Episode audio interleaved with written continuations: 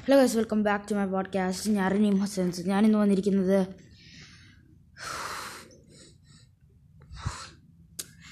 Cristiano റൊണാൾഡോക്ക് Covid സ്ഥിരീകരിച്ചു.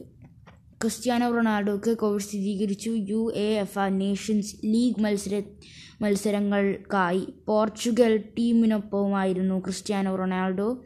രോഗം സ്ഥിരീകരിച്ചതോടെ മെഡീറയിലെ വീട്ടിലേക്ക് മടങ്ങി. ക്രിസ്ത്യാനോ ക്രിസ്ത്യാനോക്ക്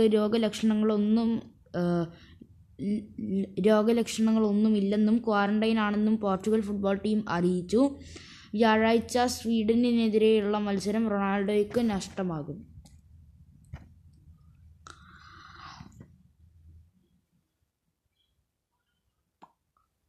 എന്താ പറയാനുള്ള?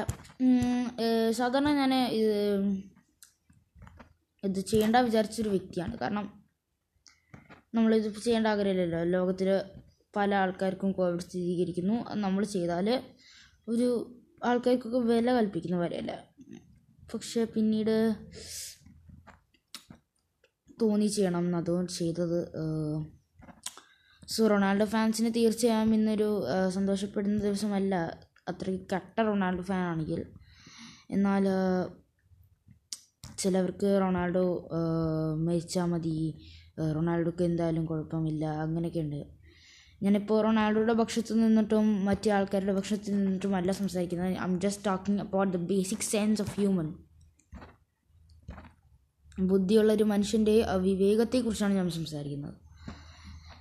നമ്മൾ നമുക്ക് ഇഷ്ടപ്പെടുന്ന ആരാ നമ്മൾ ആരാധിക്കുന്ന ആളാണെങ്കിലും നമ്മൾ ആരാധിക്കാത്ത ആളാണെങ്കിലും നമുക്ക് ഇഷ്ടപ്പെടാത്ത ആളാണെങ്കിലും മനുഷ്യത്വം എന്നുള്ള ഫാക്ടർ അവിടെ നിൽക്കുന്നുണ്ട്.